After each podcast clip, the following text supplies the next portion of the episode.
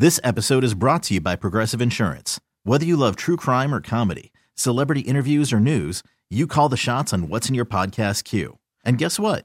Now you can call them on your auto insurance too with the Name Your Price tool from Progressive. It works just the way it sounds. You tell Progressive how much you want to pay for car insurance, and they'll show you coverage options that fit your budget. Get your quote today at progressive.com to join the over 28 million drivers who trust Progressive. Progressive Casualty Insurance Company and Affiliates. Price and coverage match limited by state law. Hi, this is Monique. And this is Sydney. And you're tuned into Monique and Sydney's Open, Open relationship. Relationship. It's going to be the type of conversations that normally we're afraid to have out loud. Is it okay to be gay? Friends. How many of us have them? Mother and daughters. Is it always all bad? The mind's like a parachute. It's no good unless it's open. That's what's up. Hey everyone, hey everyone. Welcome, welcome, welcome to episode a lot. I heard Okay, that because a lot. This is just episode number 27. 27. That's why we have the magnificent Robin Lee here to help us. That's it. Welcome to episode 27, Monique and Sydney's Open Relationship. I am Monique, And I am Sydney. and we get ready to get into it today on this show. That's it. What we talking about, Daddy? Tell them. Okay, so we're going to have this conversation today that we really think is needed and that oftentimes we run from because we are scared to say it out loud. But today's show is Is there a double standard with white people versus people of color? Is there? Is there a double standard with white people versus people of color? And we wanted to be clear not to say black people Right. because we got to say people of color. With whatever color that falls under, is there a double standard? Do you see things that white people are able to get away with that people of color are not able to get away with? Are we questioned differently? Are we handled differently? And we think the moment we have it openly and honestly, it gets better. That's it. It's gonna get better because we we want to talk about the taboo. Talk it. So much so that the taboo begins not to be taboo and it just becomes a conversation where you're having it amongst people and then you get to find out how similar that they are to you. But we gotta knock down these initial walls that, you know, people like to build up and uh, get into it and see if there's some validity to validity to it or not. You know, I, I just for me personally, there are some things that I face, and I used to face a lot when I first started and first started flying first class. And it never failed that whenever I sat in first class and a white person sat beside me, nine times out of ten, I got asked two questions. One of them is One what do you do? What do you do? And the other one was, Are you a gospel singer? so they must think every fat black woman, and in my mind, yes, Hmm. I, I'm a singer. But it always made me chuckle because the first thing they would go to are, What do you do? And are you a gospel singer? So I would tell them, I'm a GYN, I'm a gynecologist. Get it? I would, because it would make me laugh to say, Why would you, why would you automatically assume, because I'm a fat black woman sitting in first class? Number one, you gotta ask, what is it that I do? I've not heard you ask any white person that sat in first class what it is that they do. I've not heard you. And I've not heard you ask any fat white woman, is she a gospel singer? But I get faced with that. I haven't had it in a in a long time, but I used to get faced with that often. One thing that we still get faced with now when we do travel and we're in the first class line, there could be four white people in front of us checking in. The person behind the counter never says, This is first class. They mm-hmm. never say it. Mm-hmm. The moment we get up to check in, they'll say, This is first class. Not only that, not only that, people will root us.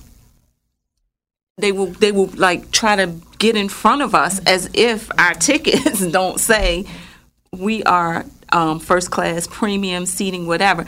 But they they'll look at us like you're not supposed to be right here. Get out of my way. Yes, yes. So we're, we're talking about it today, y'all. Is there a double standard? And when we see it, why don't we speak on it? and that we're implying that we don't, but sometimes we don't. When we can, why don't we? And that's what we're doing right now, having that conversation. Because when we're talking about double standards, obviously what applies to someone else that may not apply to us. However, it's very easy to speak in reference to the outside double standards, but do we create double standards within our own community? Mm. Because we seem to be afraid as black people to, as people of color, to uh, live our true selves because there's someone who is Caucasian in the room.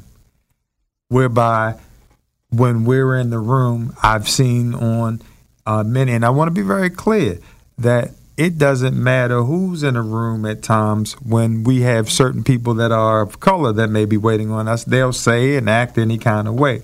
So I want to be very clear that it can happen uh, from a reverse standpoint. However, there seems to be a, historic value whereby for a long time in this society, Caucasians have been allowed to act a certain way because of how the forefathers of this country constructed things. So it's a, a, a snowball effect, if you will. So there are things that obviously take place whereby we as people of color are afraid and embarrassed of looking bad in front of people that are Caucasian when there's no reason for us to be because if we as people of color go out and there's a crime that someone who happens to be of color commits, we as black people will oftentimes burden one another with look at what we're doing to our culture, look at what we're doing to our society, look at how we're making black people look bad. However, however, when Timothy McVeigh bombed Oklahoma, white people didn't bear, bear the burden of what this one Caucasian mm-hmm. man did. It was this man is out of his mind and he's not representative of all people who are white. So we as people of color have to be brave enough to live out loud and be who we are without saying if you watch the uh, housewives of Atlanta, they'll say, look how ratchet that they are. Well, okay. Well, then you look at the housewives of New Jersey or New York but the same dynamic is not looked at in the same way. It's they're just having a, a, an argument, a problem, and but it's not that they're ghetto, it's not that they're ratchet, but the same human dynamic is being displayed. So we have to ask ourselves why.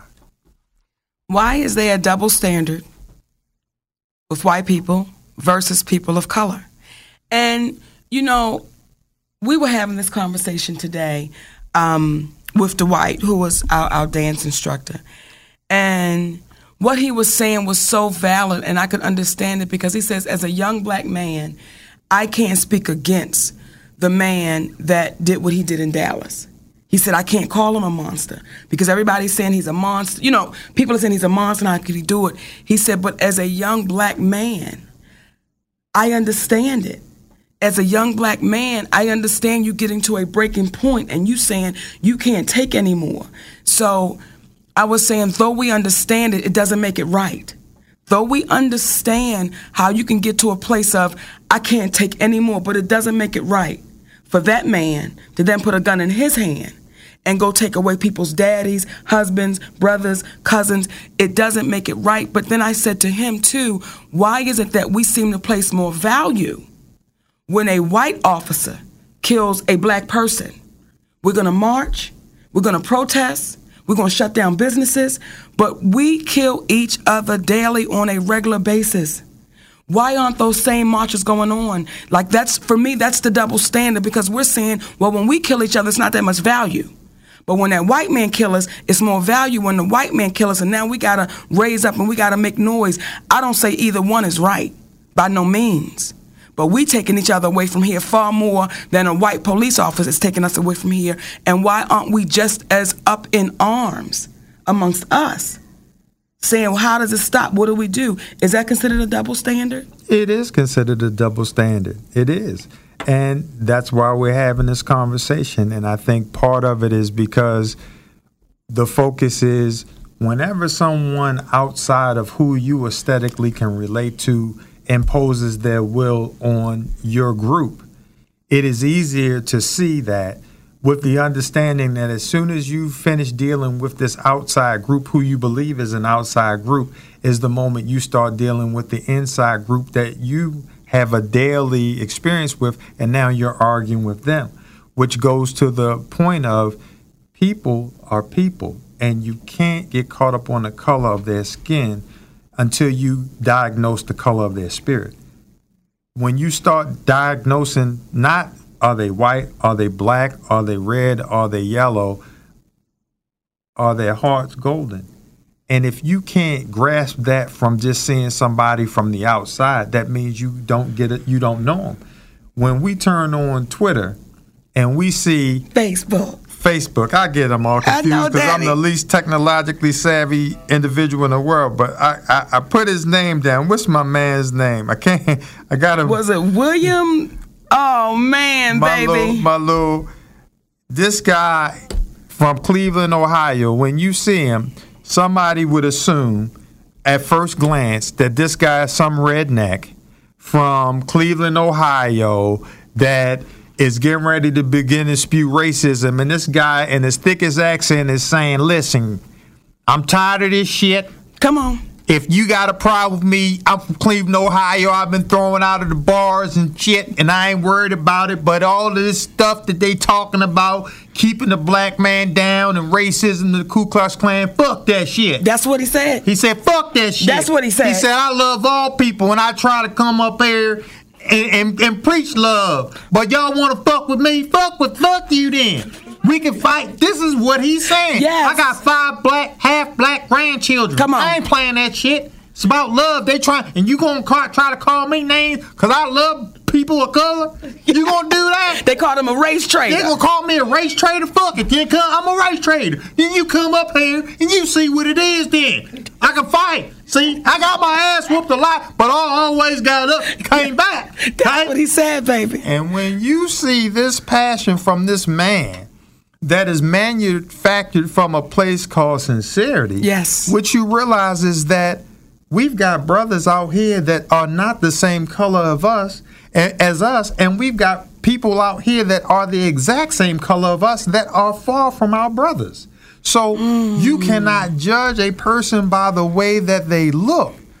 And when we get beyond, because here's the irony when you see Black Lives Matter, and then you hear individuals talking about, like a Bill O'Reilly, how racist that is. And then you say, well, how racist can it be when you see white people standing next to the black people saying, yes, black lives do matter because we're watching these black people get slain as if their lives do not matter. And then you look at the care in which the young white guy who shot up the individuals in churches, the way he's treated with kid gloves. Yes. But we gonna choke you out selling CDs because we heard something. We gonna choke you out because you selling loose cigarettes. We gonna shoot and kill you because you were going for your wallet. So these people who happen to be Caucasian, who happen to be our white brothers and sisters, are staying, standing there next to them. Now here's where it gets really good. Then you see the several slain white officers and one uh, uh, uh, uh, Latin brother who were was slain. But then you see a black man at the forefront speaking about his white brothers who were slain and why we've got to stop the violence. And that black policeman is related to someone in the community who happens to be African American. Mm-hmm. And they have a relationship with someone who is Caucasian, much like the people from Black Lives Matters have these relationships with these white people. So it's a circle where we're all interconnected. Hence the movie we've done, Interwoven. We are all interconnected. So when we get caught up into the police against us, the police are us and we are the police. And because they come into our neighborhood and they've been giving us the insight that we are these one-dimensional beasts, and these these some of these officers, and not the ones that were slain by any means, but because of what you see when you get a few individuals who are not worthy of having the power of having a badge come into our community, they are only spewing what they've been taught. Come on. So what we have to do is, I believe, collectively come up with a way in which to interact with police as we in our community we have watchwords we have key words you know somebody stand on the corner police come they say 5-0 Or they say Lisa. Whatever. That's some new shit, Daddy. New I shit. know, Lisa. Okay, so Okay, because they know the needs- five O code. there needs to be some catchwords between the community and the police. The individuals who are looking to do positive things, because police roll up on you back in the day, you call them officer friendly. Excuse me, officer friendly. How can I? And then you refer to them as officer friendly, and then there's a word that should be used for our citizens in the community, citizens that are friendly, whereby there's an exchange, code words between the two, which means I'm coming in peace, officer friendly. So whatever you need, I'm a law-abiding citizen. And we start having these this dialogue, and we start understanding when these police go back to their homes, they're just people. They're just citizens. That's it. Without badges. They die, they bleed, the whole nine. But people are going to seek retribution when it's not just the police killing you and nothing's done. It's when you go to court and then they say, well, there is no justice. We've got you on video committing a crime. If we got you on video committing a crime and you get off of committing a crime, what happens when there is no video? So these things have to be heard from both sides. But when the, when we stop acting like Asians are different than blacks, blacks are different. We culturally there's some unique differences of how we may eat, how we may celebrate, how we may interact, how we may speak. But when it comes to the intrinsic aspect of who we are, since it all starts with energy, the energy of the individuals that you find in the black community, you'll find the same energies in the Latin community, and the Jewish community, and Islamic community, because we're made up of energy, and it's only so many different forms of it that we have happy, mad, sad, glad, enthusiastic. We were talking to a pastor this morning in reference to our open relationship. She didn't speak with the level of empathy that you would think that a pastor would speak with. She was speaking vitriolic. She was speaking with fire. She was speaking with flame. When we learn how to speak with one another, then things begin to change. But our problem is we only hear our problems and we don't hear your problems. And we collectively, when we start realizing that your problem is my problem and my problem is your problem, and it's not a, a, a situation when the heroin gets to New Hampshire, now it's an epidemic. It's been an epidemic. It's been a problem. It's now that it appears because Caucasians are the majority that the minority is oftentimes overlooked. We're talking about it today, y'all. Talk about it. Double standard white people versus people of color. And I'm looking at some of the comments and some of the questions. And one comment was, why don't y'all just do what the police say? And you're now finding people are doing what the police say and they're still losing their lives before they right before they even say anything. So now there's this dilemma when a cop pulls a black person over, what do we do? Because y'all are they're shooting before they, before there's even some conversation. And I want to say this too. Not all cops fit this in this description. They are not all bad cops. They are not all the ones that's out there just trying to blow people away. I know some cops, baby. I know some ex cops. And I know some brothers that will put their life on the line every day for this job. And they said, Monique, I never knew if I was going back home, but I took an oath. And I meant that. So I want to make sure y'all don't think for one second we saying all cops. We're saying the ones that it applies to. There is a double standard, and we have to stop acting like it don't exist. They did an experiment and showed it on Facebook. White guy and a black guy. White guy walking down the street. It is an AK-47, Daddy, mm-hmm. with an AK-47, but it was coming down his back. You know, with the strap on coming down his back. Police officer pulls up. It's a white police officer. He gets out of his car. No gun, no nothing. He simply walks up to the white guy and he says, May I ask why you're carrying that gun? He says, I have a right to bear arms. He said, I understand that, but may I ask why you're carrying it? He said, I simply have a right to bear arms. He said, Well, may I have your name, please? He said, Why do you need my name? Am I committing any type of crime? He said, No, you're not. Done. Okay?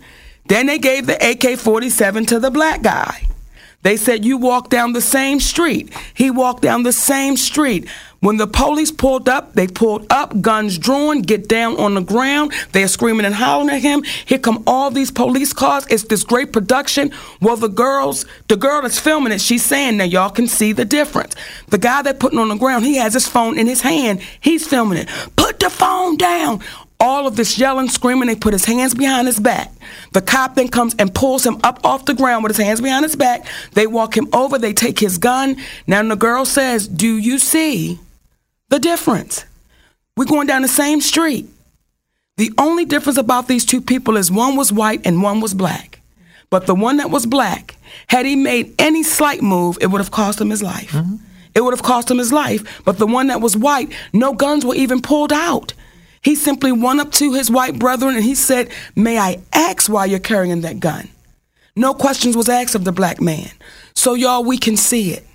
And it's right in front of us. But then we have to ask ourselves, are we willing to stand up for it and say, I see that and I must speak on it without saying, well, now I got to take another gun and I got to fight fire with fire. We'll never win that way. And at Watch 1106, you keep putting in stop race baiting. What we're actually doing is con- conversational baiting, not race baiting. Because as you, if you listen with your ears and not already have a prepared defense, what you'll find is what we're saying is we're all connected and we're all the same, but we must speak out to the uh, obvious. Um, let's just say disparity which happens in our society and whenever you stumble upon something that's new i liken it to when we hear about our let's say uh, if you find technology that you're unfamiliar with what they do is they go and they reverse t- the technology and they they do what they call reverse engineering and if we were to reverse engineer the social stance where we are today you would see that it would go back to a time in which people were enslaved. And as we are celebrating, and people are celebrating July 4, 1776, and they called it Independence Day, what you'll find is we as people, as we shoot our firecrackers, were still enslaved in 1776 and weren't free until about 107 years later. So when we look at that, it begins to speak to the level of misdirection that can take place because the forefathers that wrote up the uh, Constitution, when we were referred to as three fifths of a human being, if we look back to that time and then we move forward, we can understand why this is this disparity in perception of people of color because it started from a time where word of mouth. It's like people were telling their uh, uh, children, their offspring, about how people of color were, and people of uh, color were telling their children about how white people were. And what got lost was the love that was shared in between people of color and people who were white, because during slavery, there were white people called abolitionists who weren't trying to be abolitionists so they could be on Twitter or get on an award show Come on. for being people who were standing up for people of color. No, they were called nigger lovers. And they could have been killed, and some were killed with people of color. But always, always in our history, there were those that were able to say this is right and this is wrong. And as we have African Americans out here today, look at the the the the multitude of interracial relationships that are throughout this world that we live in, which speaks to the fact that it can't be all hate. It can't be. So the same way that we say amongst ourselves that all police aren't that way, all of no group is any one certain way, and you can't get a chance to know it until you interact with these people. And you know something too, Daddy, because in reading some of the comments, and first we want to say we appreciate everybody that listens and the comments. May we agree or disagree, we appreciate that we're able to have this dialogue. But what I find oftentimes, just for, for me in some of the conversations, you know, we were on um, uh, Good Day LA the other day, and, and was a very interesting conversation with Steve and with Lisa. Very interesting. And Tonex was with us. And Tonex, he was asking Tonex how I felt for him to be a black man and dealing with this. And Steve said something that really caught me off guard. He looked at Tony and he said, Wow, you're really intelligent to be a comedian. And I looked at him and I said, You know, Steve, I said, It's funny that you say that. Now, the cameras were not rolling. It's funny that you say that because, you know, my husband oftentimes, he hears, Your parents must be really proud of you because you're so intelligent. What should he be? What should Tonex have been? What should he have been? And he couldn't answer the question. And Steve is one of them good brothers, one of them good guys, but you don't even realize what you're saying. You're intelligent to be a comedian. That's not I'm assuming, but he said you're intelligent to be a comedian. What do you what did you think he was supposed to be? So what happens is for my sweet loves that's in here right now, and you're saying black daddies need to raise their kids and black this and black that and black this. We understand it because that's all you've been fed. And if that's all you've been fed, you know nothing else to say. But what happens with this show and the conversations that we're trying to have is to say, let's say the real shit. Like ain't no need in us sugarcoating it. But then if we say the real shit, then we can start dealing with it in a real way. Because when Steve then says also, it seems like I keep coming back to this place. We just keep coming back here. And like Tone said, because you keep putting a band-aid on it. You're not trying to fix it. You just want to stop the bleeding for right now, but you're not trying to fix it. So when we have these conversations, we're saying, hey, y'all, let's fix it. Let's not keep on throwing out hateful shit. Well, black daddies need to raise their kids. Well, let me tell you something just so that you know. I know some white folks that have said, my father ain't shit because he wasn't around. I know some Latin folks that said, my father ain't shit because he wasn't around. I know Jews. I know. White folks that have said the same thing. So what we're saying is we all from a energy, from a spiritual standpoint, want, like, and need the same thing. However, from a physical, from an exterior standpoint, we all have not been treated the same historically. And when, if they say it takes 30 days to form a habit, mm. well, what type of habits are formed over 400 years of oppressing a group of individuals solely by the color of their skin? And again, because black people are not the uh, uh, originators of oppression or being oppressed, it's something that we have done to ourselves. It's something that others have done. We have to address the fact that we've allowed ourselves to be bought and sold. So there's a level of responsibility that we have to take for that. However, we can't negate the fact that when we came to this society, that our Native American brothers who were here, who were able to later on reap some, I guess, for lack of a better word, uh, uh, respect for the things that they were subjected to in the form of giving them land, giving them monies. Well, we were promised, we were promised 40 acres and a mule. Now, someone would say, oh, that happened so long ago. What? But what happens is, if this is written up and this is something that we were promised, I believe the people in this society would feel that this society was really sincere about what's transpired amongst African Americans if these things were addressed so that the reparations we were promised could somehow be implemented into the society because people don't understand the level of loss that we receive from not having a fair shake going into the reconstruction period.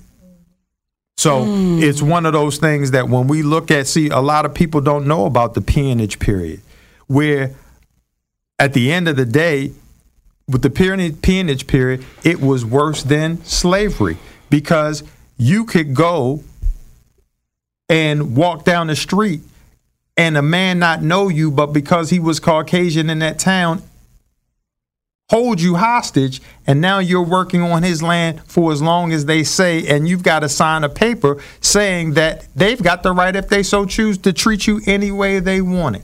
Whereby during slavery, they did not want to destroy what it was that they owned because they had to pay for you. Now they can they don't have to pay. Mm-hmm. And things that used to be nuisance crimes like being unemployed or that now became a felony for people of color.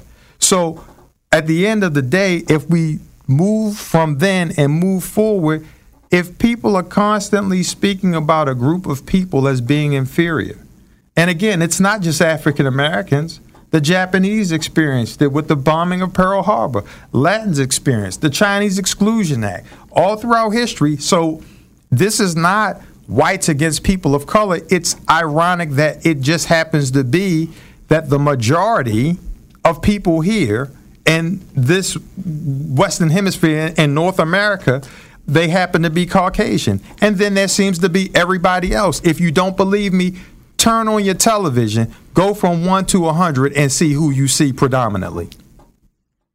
Come on. One, two, three, four, fifth. To a 100. A 100. And what you going to get? And see, to here's what I find interesting as well. Because there will be some people that will say, Oh, y'all are so serious. Y'all are so serious. And then you get the feeling that if we're not dancing and screaming and shucking, then we're too serious. It's just conversations that we know that need to be had, especially in our community, and not the community of black, not the community of white, the community of human. There are conversations that need to be had so that when we do dance, we can dance harder. When we do laugh, we can laugh louder. When we do have a good time, we can have it for real. So when people say, oh, but it's so serious, it's not that it's so serious. It's just conversations that we need to have. And then when you have people that come in that say things like, well, what about y'all? Y'all sold yourself into slavery. God damn it, you're right. We're not running from it. So if we really address the shit, now ain't nobody mad because we really dealing with it. See, there were, so that we're clear to our brothers and sisters that are in here that is questioning what we did, so that we're clear, there were some African people that walked other African people to that white slave ship. And they told us we was going on a vacation. And they said that it's going to be a luxury liner. They lied. When we got to going down the bottom, we was like, well, wait a minute, nigga, you said the luxury. And as they waved to us with a smile on their face, they looked just like us as they sent us on those boats. Now that's still mm-hmm. going on today so that we're clear. There are still black people that will walk other black people to the slave ship. That's still going on today, no different. So that we're clear, we're saying we have to take responsibility. We're not saying, look what the white man did and it's all his fault. No, no, no, no, no. We're saying, look what we did. Look what we allowed to happen. So when we stand up and we say America's the greatest country ever, when, God damn it, was it great? When was it great? Was it great when y'all first came over here? and you took our brothers and sisters that were already here and you raped and you murdered and you killed them off, was it great then? Was it great when you went over the seas and you got people of darker skin and you brought them back over here and you beat them and you ripped them apart for 400 years? Was it great then? Was it great when you said, okay, well, now we're no longer going to have slavery, but we're going to put these people in color in such a position that if they do make it, God damn it, they look like a miracle? Was it great then? At what point was America great? So when Michelle Obama said in that first in his first run when she said, This is the first time I'm proud to be an American. And people were saying, How could she say that? What does she mean? Y'all knew what she meant. Because it was the first time that we could stand up and say, We got the best person in office. We voted for the best person, not because of a color. So when you start asking the real questions about let's make America great again, what does that really mean? Welcome to Play It, a new podcast network featuring radio and TV personalities talking business, sports, tech, entertainment, and more. Play it at play.it. Right, because if you really look at the history of America, it's just interesting that um, 1776 Independence Day was now that the British regime is now take is not having the chokehold over us. Meanwhile, they have a chokehold over their slaves.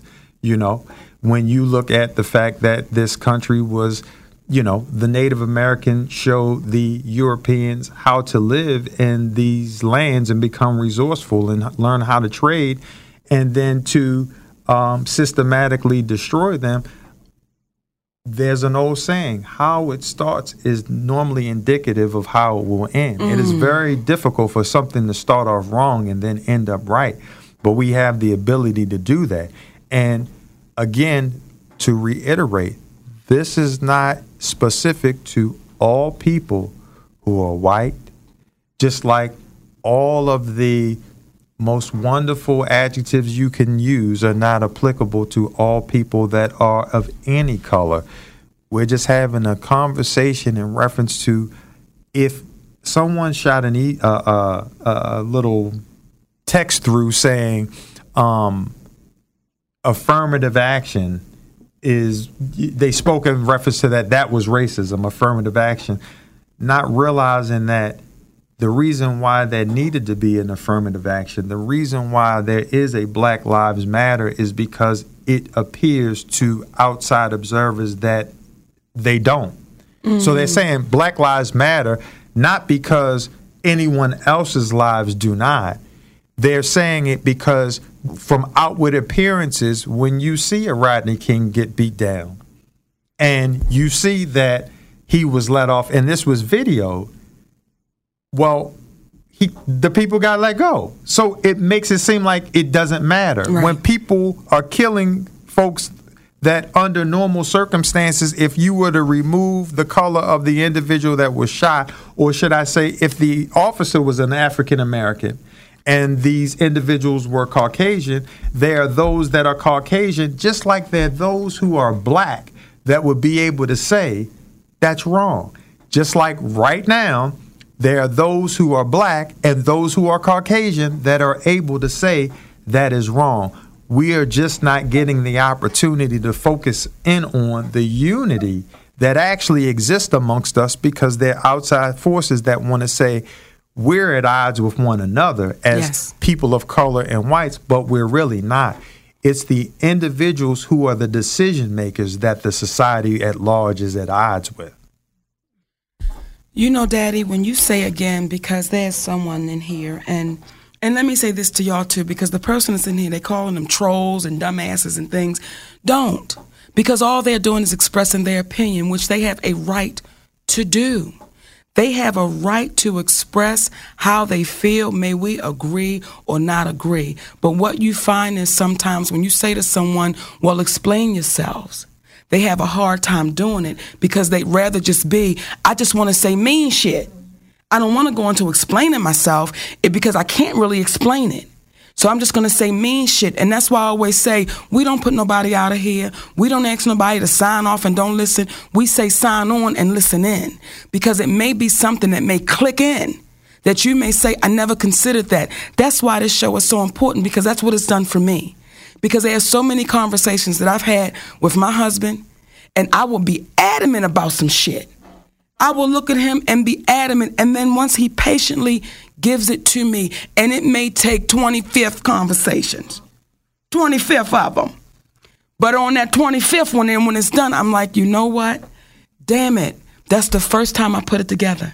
That's the first time I understood it. So that's what this conversation is about, is really us trying to be open enough and honest enough, hence Monique and Sydney's open relationship, to have the real dialogue and not be so willing to put your guards up and put your dukes up and let's fight. Because as Dwight and I were having a conversation this morning with Tommy, and I said, I understand what you're saying, young black man, I do. But what if your niece got caught in that crossfire?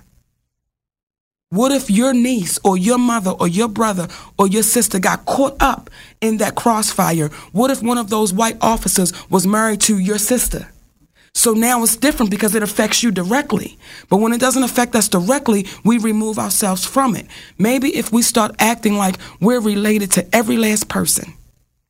Maybe if we start acting like there's a connection to all of us, then y'all would say, wait a minute, you do have to give our black brothers and sisters their 40 acres and a mule. That's what's fair. That's just what's fair. That's And- what we said we was going to give them. Not necessarily in the form of that literally, but in a form which speaks to their atrocities that have taken place. Because if we can speak about the atrocities and justifiably so that happened to our uh, Jewish brothers and sisters out here, where six million Jews were killed over the time of World War II, then surely when there's an estimated 600 million blacks who were killed during the whole history of slavery, that is something viable in which to speak about. And when you're not allowed to experience your true self and full self and have the same advantages as your Caucasian counterparts, how wrong is it of us to say this is part of the problem with the understanding that also part of the problem is there are individuals out here who are of color who have opportunities who are not taking advantage of them also we must speak to both sides so what mm. you're not going to do is hear me defending that so the Libran in me is for justice. The Libran in me is about having the scales balance out fairly for everyone. And to get an understanding is it is a difficult thing because uh, I forgot the name of the movie, but what's our brother's name that does the independent films like Fahrenheit 9/11? Michael Moore. Michael baby. Moore. He had it in a cartoon version where he showed how white people were sitting around after slavery waiting, waiting for the black people to revolt against them because what else would they do after enslaving them for all of that time? And the reality is, the majority of the populace were looking for the opportunity to assimilate into society, but being restricted to have a fair opportunity led to individuals. If you cannot feed your family and they will not give you a fair chance, are you bound to do some things that are not right? It can happen. Come on. So this is the reason why when we speak in terms of having a level of parity and fairness amongst us as a society, what people who are well off don't realize is that's beneficial for all because people in a society where everybody is okay are less likely to do something that they shouldn't do because everyone is okay. And it is our responsibility to look out for one another, not we're going to let you lay in the street because you mean nothing. Whether you're white, whether you're black, it doesn't matter. So the reality is, if you're under the impression that slavery has no effect on us today, you're sadly mistaken. And I and I want to address Annette Helm because she says all lives matter. And Annette, you're absolutely right and she feels like Black Lives Matter is really encouraging this racist thing to keep going. Well, let me ask you this, Annette, because I see your picture, and on your picture, you're there with your baby. And you are a white woman on that picture with your white baby. Let me ask you this. If you were faced with, you ha- you're a black woman, and you have a son, and your son gets shot unjust, and then a friend of yours, the same thing happens with her son. And then you read on the news that the same thing happened with three other men and women's black child. Do you then take a different stand, or because you feel like it does not affect you directly? When you say all lives matter, sister, they do.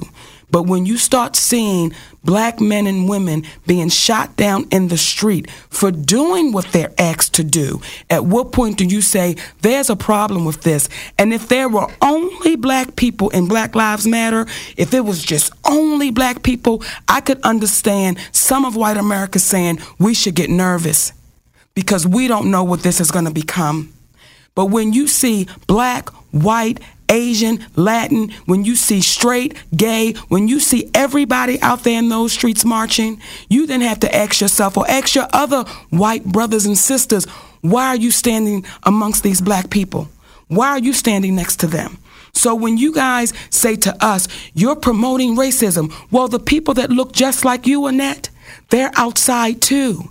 The people that look just like you, and they're white women that and you're right baby it's not only black people being killed. People are getting killed every day. But when you cut the news on sister and you want to get real honest with yourself you ask yourself how many times do you watch the news and another black person has been gunned down and it's suspicious how it happened and then you see a video and then you see this black man or woman or child was having was to no danger at all to anyone but they're losing their lives. This is why we're in the position we're in right now because we're too afraid to really address it and really face it. And then that's when we begin to feel like so now there's this white privilege. And now it's this thing of how dare you say this shit out loud? How dare you say it out loud? You take that abuse, you take that mistreatment, you take 400 years of all that has happened, and you don't say a damn thing. But then when you see a post and you see what they're telling our Jewish brothers and sisters, never forget. Never forget. but then forget. you see a post of us and it says, why don't y'all stop talking about this shit? You have to ask yourself, Annette, what's the difference? What's the difference? Because we should never forget the Holocaust. And and and, and one thing, also, while you're stating the facts in reference to the percentage of African Americans that are killing African Americans, it's the same percentage for whites. Please know that.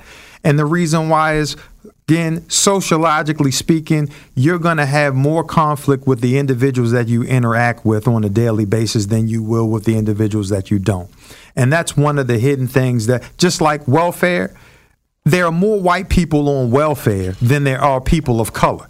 But in the society that we look that we're in, they use catchwords like per capita to make it appear that based upon percentages, there are more black people, but the raw numbers are indicative of there are more whites. Why would that be? Because there are more whites here in North America than there are people of color. So if 60 some odd percent of the population is Caucasian, well, it's it's almost understandable based upon the history that we have while things are the way in which they are. So the re- the reality is we're saying as we come up with new technology, new iPhones, how do we come up with a new spiritual technology designed to advance our society like we do iPhones that says we have to acknowledge the atrocities that have taken place and we realize that there's nothing that we can do about that.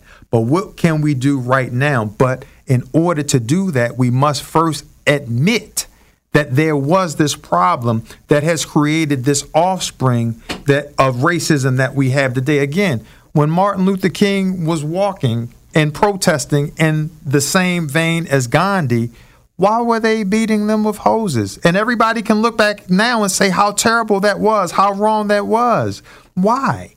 I mean, why why was that? He was marching peacefully. Was he wrong for saying would it be okay if we be treated fairly? Would it be wrong of us to have uh, an equal opportunity in this society? Would it be? Would it be wrong? So when you have groups like Black Lives Matter and you have white lives that are standing next to these black individuals that saying your lives matter, Latin individuals, Asian individuals, then we have to stop taking that myopic approach like this doesn't make sense. It does. We just have to be comfortable and say, listen, it's wrong. How can we correct it? Because at the end of the day, if anybody was better than anybody, why do we have to use this earth in order to sustain our lives? Mm. Take your asses somewhere else and live if you're better. If you're not, then we need to find a way to get together and make this thing work.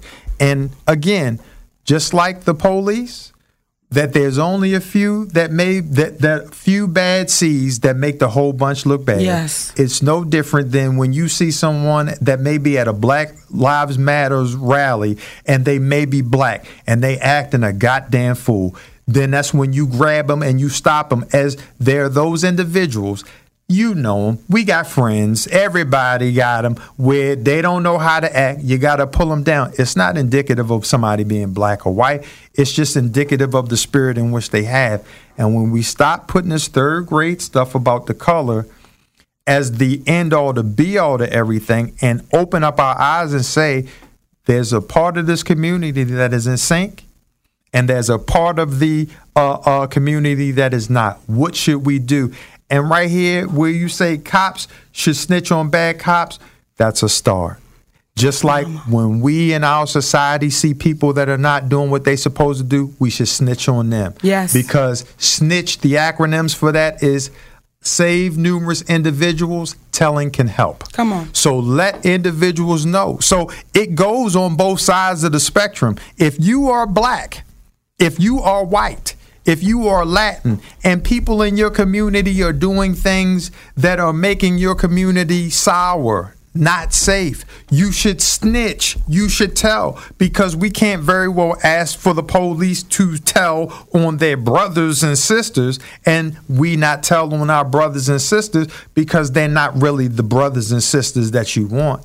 They're, they're the individuals that will bring the true brothers and sisters down. So if we make a pact within our community, with the pact within the police community, that we're going to take down the bad ones and we're going to uplift the good ones, then watch how the communities come together. And see, when you have people too saying, Daddy, no one's listening. No one's, they're not listening. I'm going to say this to y'all because I've seen some posts and I make sure I share them. Just like I make sure I share the ones where we see people getting their asses whipped in the street. But I also share the ones where there was this white cop. And I want to be clear about what happened. There was a white cop, and these three black kids, their parents just got in an accident, and both of them died in that car accident. And that white cop knew that those babies' parents were gone, but he had to wait for the grandparents to come from out of town to get to them babies. And that man kept them babies with him until that grandparents got there. One wanted Burger King, one wanted McDonald's, one wanted Wendy's. He took them children wherever they needed to go because he knew what was going to be the devastation around the corner. So we don't want to talk about those, but we have to talk about those. There was another one where little black baby had gotten hurt and was waiting for the mommy to come to the hospital. That man got up in the bed with that baby and laid him on his chest till his mama showed up. So what we ain't saying is it ain't all white and it ain't all black. It's us as humans. And when you see the Trump train, uh, little at Trump train, and then it says, What we need to do is introduce you blacks back to the woods, my heart goes out to you. Because what happens is the very individuals that are trying to make it seem like there is no racism, you're proof that it is. And what happens is we can't be mad at you because that's a level of ignorance that you have to live with. And we say that hopefully, hopefully, something to touch your heart whereby you can say, This is not productive. This is not productive because you may feel like you can stand up under the strain of all of this, but how are your children going to feel? Because if you're promoting this, if you're promoting this to uh, us right here, what are you saying to your children? So that when you have individuals out here that are saying black lives is racist, well, what is Trump train? We need to take blacks and introduce them back to the woods. Now, when you say Black Lives Matter and you say it's racist, and I've heard Brother Bill O'Reilly. Matter of fact, I watched him last night, and I don't know if this is true or not, but it was on the news. I don't know if it's true or not. How they said that he had beat his wife and pulled her down the steps. I don't know if that's true or not. But if, as I said today as we were dancing, if you took time to mind your business and your household, watch what could happen. If you took time out to treat your family good and feed your family that goodness and that love and knowing how to treat one another, watch what'll happen. Because when you have time to sit out and say, this is racist and we need to, it's like, well, what are you, te- like you said, Daddy, what you teaching at home? What you teaching at home? What are you telling your children? Because racist parents make racist children. To those children grow up and say, I'm not down with that. Are you crazy? I love that little girl I'm in school with, or I love that little boy I'm in school with, so I'm not going to participate in that. So, again, as long as we have those folks, white and black and Asian and Latin, and if you got a white person saying all black people are fucked up, put your hat on. You're racist. If you got a black person saying all white people fucked up, put your hat on. You're a racist. Any any color of people that wants to put a whole group of people into something, put your hat on. You are a racist. And you know, at the show this weekend, when we talked about the word nigga, because I say it in my show, I say it. How many times y'all think I say it? 25,000, 1699 times. 1699. I say it. And the crowd is so diverse. And there are white people there, a lot of white people there. And you can see the look on their face and they like, oh shit, what should we do? And I said, God damn it, be comfortable because you know you say it. We've been trained to say it about one another. Don't mean we racist. We've been trained to say if somebody black cut you off on the freeway, we be like, that, that, that goddamn nigga. If somebody white cut you off, you be like, that goddamn cracker. Out them. But Are we racist? We've just been trained to say the shit. And then once you really break through that wall, because for the white folks that were there, I could see their shoulders come down. I could see them say, Y'all know what? This is some bullshit. And normally I'll find what I think is the biggest, countryest looking white boy that you might want to call him a redneck. But by the end of the night, he says, Girl, I loved you, Miss Monique. He just looks like he's a big. Co- so that's taught me. Don't judge. That's taught me. Be careful in your judgment because you don't know what you're looking at. So for the ones that want to go back and forth with this, one guy says slavery is bullshit. Y'all feeding people this slavery bullshit. Well, did it not happen? Did it not happen? See, that's a person that if you look into their inside of their home and they have an argument with their family, they'll say, You that's some bullshit and I don't want to talk about it. But the family saying, But we got your ass on video. You did drink all the Courvoisier. We see you, Not Billy Bob. You Not the drank all the. Courvoisier, but you don't want to discuss it because you know the truth is in your face. And I think the moment we start saying, and we get out of this, I'm superior, so I don't have to listen. I'm superior. So it's just what I say. I can push the button, so it's what I say. When we get out of we just want the best and not based on what the color is, not based on what the sex is, we just want the best. Then we become the best as far as we can be the best world we can be. Because there's some motherfucking worlds out there. And they laughing at our dumbasses talking about America's the best. They saying, don't they know we will wipe them the fuck away from here? But they want to be the best. Not we want to be the best world. And if there are other worlds out there, we just want to be part of what is the best. But we want to always take the credit of being number one, of being the best. And that's where all this shit is coming from. Somebody said only Oprah can change the white people. Behave yourself. But we are responsible for our tomorrows. We're responsible for that.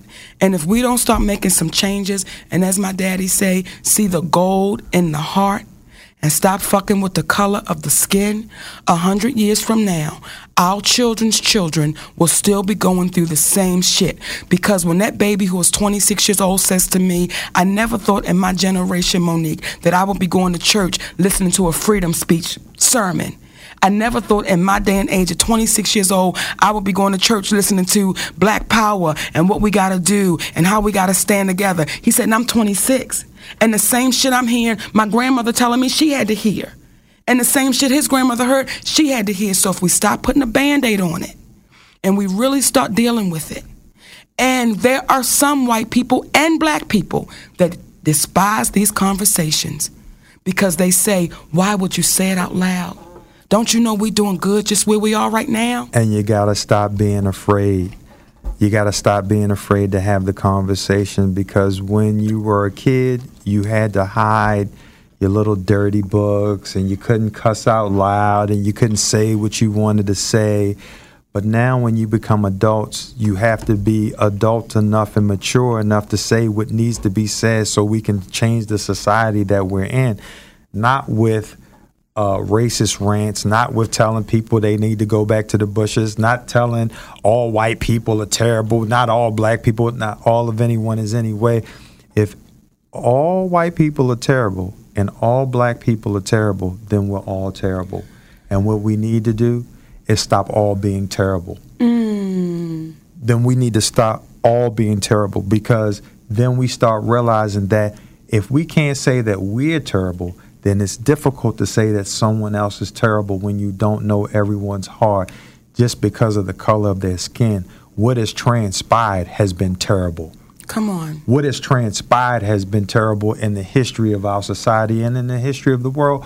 But at the same time, what we've have experienced is some beautiful stuff out of the tragedies. Yes. So, out of these conversations, hopefully we can walk and say to ourselves, despite the things that have transpired, I'm willing to do my part as a human being to make sure that the way I treat other human beings, regardless of what color you are, you are what, regardless of where you come from in this world, just the mere fact that you exist, you are a human being, is the reason why I feel compelled to treat you well because I know that that's the way in which I would want to be treated. And if you do your part, because as people have been saying, it starts from home, do your part. Let us stop worrying about what everyone else is doing and you just focus on you because it's hard to manage you and someone else when you haven't gotten you right yet. And if you are right and you stay in your lane and everyone on the road stays in their lane, look how the drive is on the way home. But it's when someone goes out of their lane that every and the traffic slows down and we start rubbernecking because there's an accident that had mm-hmm. to get mm-hmm. pushed over to the side of the road. So at the end of the day, let's be brave enough to say, listen, to at Sarah alone, what's our part or lane? Let me tell you one more time. And I'm going to yell it for the cheap seats. Our part is to treat people in the way in which we would want to be treated. And if you treat people in the way in which you want to be treated, short of you wanting to have a ball in your mouth and be handcuffed and somebody beating on you. okay? that's what you into. If that's though. what you into. That's beautiful that. for you. But I wouldn't necessarily go handcuffing people just without them knowing and putting a ball in their mouth and then beating them down because you go to jail for that. But if you are interested in treat people with the decency and respect that you would want, then do it. Be brave enough to do it. And if you fall short of that, if you fall short of that, then realize that, make the changes, but don't be so quick to call somebody out just because of the color of their skin. And you know, Daddy, Annette made a comment and she said, Stop raising your kids with the past and deal with right now. And I want to say this to you, sister. You can go back in your past and you know where you come from. And you know who your grandmother is, great grandmother, great great grandmother. See, we have to introduce our children to what the past was so they'll know where they're going. We have to. Because if you say, don't raise our children with the past, then how in the hell do we know who we are? In the present. In the present, because so many of us, my sweet white sister Annette, unfortunately, you when you don't take the time out to know what the history is, how do you get to the present? And it's easy for you to say, as a white woman, stop focusing on the past. Stop focusing on the past. Have you stopped focusing on yours? Do you tell your child about where you come from and who you are and what he's made of and what his ancestors are? Why ever should we hide ours? Why ever should we hide ours? And it's the same reason why, again, our Jewish brothers and sisters say, let us never forget. And why? Because, again, if you forget about the past, you're destined to repeat it, as the old saying goes. So, if nothing else, if nothing else, I hope we get that we all won. Yes. Stop judging folks based upon color. But regardless of what color that they are, wrong is obvious. Mm. And let's be bold enough to call that out like we call out people because of their color. Come on. You know, just like when you see all of the gossip shows and all of the shows that's on, everybody talking dirt and everybody, we always hitting people up about that. Let's start hitting up about this. And I just got to say Say it, Annette, Daddy. Annette just said, Shall I teach my children about the KKK then? Only if you want them to be involved. And you can teach them about the KKK and what they represent as it relates to you. So you have to tell your children, what does that mean to you? Because if you're saying in your uh, effort to be coy that should I tell them about the KKK because that's your heritage, then yeah, you should share it with them and let them know this is where I came from, but this is not necessarily what we want to be a part of, or is it? Thank you, Daddy. So, with that, it's that time, and we got to make that move. Oh, Daddy, I was having so much fun with this conversation. Were. I know you were. But oh. we got to keep it moving and take and us look, home. My beautiful white sister, El Gross, said right here, I would kick my kid's ass. See? And that's our white sister. But she know this shit don't make no sense. So. Talk to her, Annette. we want to thank each and every one of y'all for joining us today, baby. And we had real conversation. Is there a double standard with white people versus people of color in the world? and you come up to that conclusion and tell us what you think. But if you have any comments, please hit us up at the real the real the real Mo Worldwide on Instagram or Twitter at Mo Worldwide, and let's talk about it. For all you sweet babies in Virginia Beach, this weekend. We're going to be at the Funny Bone, and next weekend we're going to be in California at Pleasanton, California. Pleasanton, California at Tommy T's. So you know what? We need to laugh right now, y'all. That's it. Laughter is the best medicine. So come on out and laugh. And like my daddy always says, the mind is like a parachute. It's no good unless it's open. My name is Mo'Nique. And I'm Sidney. And we love y'all. For free. Mwah.